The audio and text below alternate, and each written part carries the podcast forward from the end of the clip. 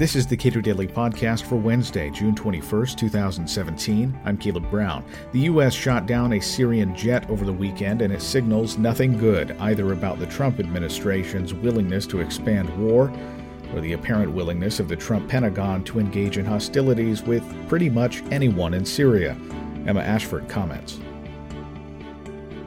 There's been a couple of incidents in Syria over the last three to four weeks. Um, the most recent was this weekend, where the U.S. Uh, U.S. Navy plane actually shot down a plane um, associated with the Assad regime. That's the first time we have shot down a plane in air-to-air combat in at least 15 years.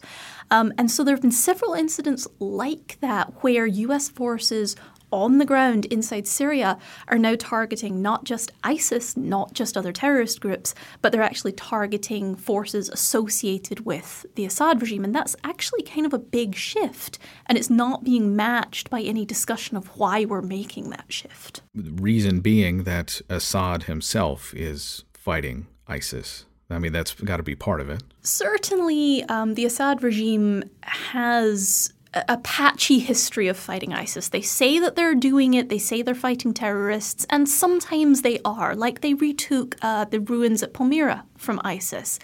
Um, a lot of the time, the regime is also targeting civilians or rebel groups when they say they're fighting terrorists, so it gets very fuzzy. But on a very broad strategic scale, yes, we have broadly the same strategic goals as the Assad regime, as Russia, as Iran. We all want to see ISIS go away. As horrible ha- as Assad uh, is, has there been any attempt by the U.S. in this new administration to try to uh, coordinate efforts to fight ISIS? Not particularly. The Trump administration has implied that it would be more open to working with the Russians on counter-terror issues, but that has kind of a long history of it's never really worked because it's very, very difficult to achieve any kind of coordination on these issues, particularly when we disagree on what the definition of a terrorist actually is inside Syria. And so those efforts don't seem to have gone anywhere, and we're pretty much back to the US and Russia just deconflicting the areas that they're operating in in Syria. Okay, so the the shooting down of this plane, I guess, what are the implications for U.S. involvement in this uh, Syrian war? This is a really worrying development. Um, so it helps if you think of the Syrian civil war as sort of two distinct conflicts. Um, there's the U.S. campaign against ISIS, uh, which has been going for a couple of years now, and then that's kind of nestled inside this broader Syrian civil war conflict. They're, they're linked, but until now, the US has basically avoided taking a stance on the broader Syrian civil war. Uh, President Obama was very clear after 2013 that he was not engaging in any kind of regime change against the Syrian regime we, we did some fiddling around the margins with arming rebels, but we just never weighed in in that conflict. Today, with the shooting down of this plane, and as forces on the ground inside Syria, US forces and regime forces come closer and closer together, the Trump administration appears to be throwing that caution away. They basically seem to be saying, if you're on the ground where we want to be, we'll fight you. We don't care if it's ISIS or if it's the regime. What is the stated and what do you believe to be the legitimate national security interest of the United States in fighting ISIS in Syria and or uh, the Assad regime either staying or going? Well, you kind of answered your own question. The, the main interest that the US has inside Syria relates to ISIS. It relates to the terrorist threat from that or other Al Qaeda groups. And that's a far less prominent threat than is often assumed, but there, there is some interest in the US being involved in helping local forces in that fight. But it's been pretty clear for a number of years now that the US really doesn't have any interest or any particular interest in the larger Syrian conflict. Um, you know, there are humanitarian concerns, there are refugee concerns, but none of that is a big enough concern to draw the US in and make us engage in what would be quite a large campaign inside Syria to get rid of, of the government in that civil war.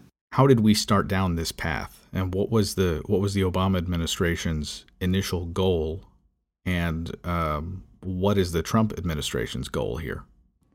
The Obama administration flirted early on with in- engaging in regime change, just like we did in, in Libya. And this was back in 2013. You might remember in the news there were those chemical weapons attacks. Obama famously said that would be a red line.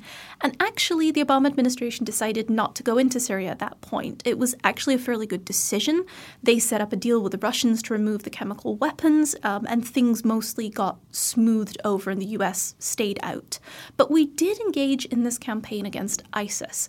And the Obama administration's initial plan was that they would support local forces on the ground, rebel groups, regional states. We'd provide air power and we'd help them to take back that territory. And it was thought that, you know, this would prove to be a more durable way to fight a campaign. It would produce lasting results that we didn't see in Iraq or Libya or elsewhere. And so, even to the end of the Obama administration, that was the strategy they were pursuing. The Trump administration appears to have hit the accelerator on that strategy. And rather than thinking through the, the most important question, which is what comes after ISIS, are these local forces on the ground strong enough to hold territory, keep territory? Um, the Trump administration is basically just plugging in US troops wherever it sees that there isn't enough on the ground. So we've seen massive increases in troops being sent out to Syria. We've seen not just special ops forces, but also conventional forces that are Marines now on the ground inside Syria.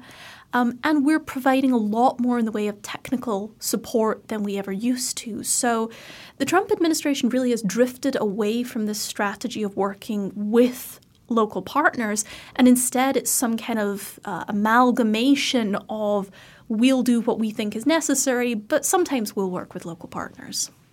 How does this dovetail with uh, President Trump's apparent decision to essentially allow generals at the Pentagon to set troop levels for at least Afghanistan?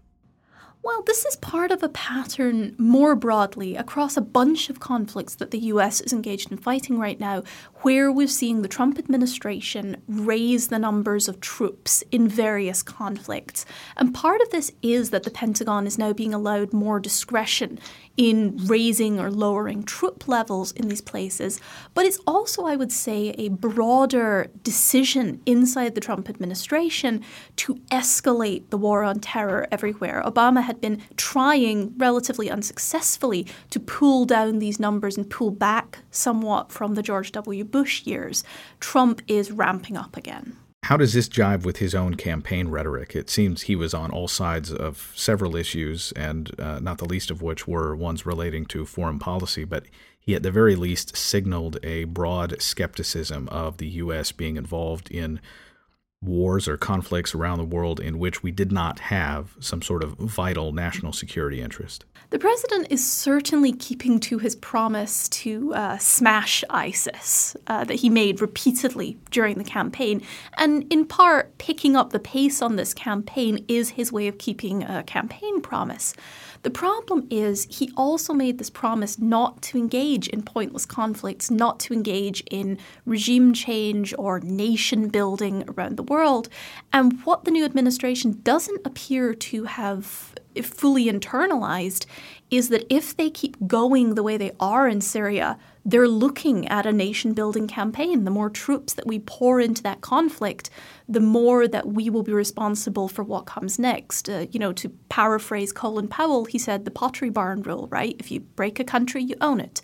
We didn't actually break Syria, but now we apparently are going to own it.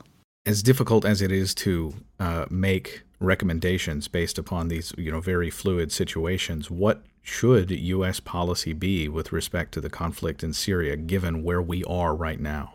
First, and, and most importantly, the new administration needs to get a strategy. It needs to have a coherent policy towards Syria. It needs to decide what are its actual goals in this conflict. And I don't mean tactical goals. I don't mean we need to seize an airfield. I mean they need to decide what they want the end state of Syria to be. Um, and so, secondly, I'd say, well, some elements of that strategy that, that would be good, that I think would be a good approach to this, would be dialing back on these incidents where regime forces and US backed forces are coming into conflict. Dial back on that wherever possible. Stop sending more troops out to this conflict perhaps you have to slow the pace of the campaign, but it does mean that fewer US troops will be involved in this conflict. And then finally, and perhaps most importantly, um, I would say that the Trump administration needs to learn the virtues of diplomacy. Um, the one thing that they have not done at all in this campaign against ISIS and discussions over the Syrian civil war is really revisit the diplomatic negotiations on ending the Syrian civil war. And that's the second part of the strategy that the Obama administration was pursuing. It's not just a military campaign, it's also using diplomacy to try and find a solution to actually end the fighting. And so I think the Trump administration has to develop this more nuanced strategy where they actually look at all parts of the conflict. Emma Ashford is a research fellow at the Cato Institute. Subscribe to and rate the Cato Daily Podcast at iTunes and Google Play, and follow us on Twitter at Cato Podcast.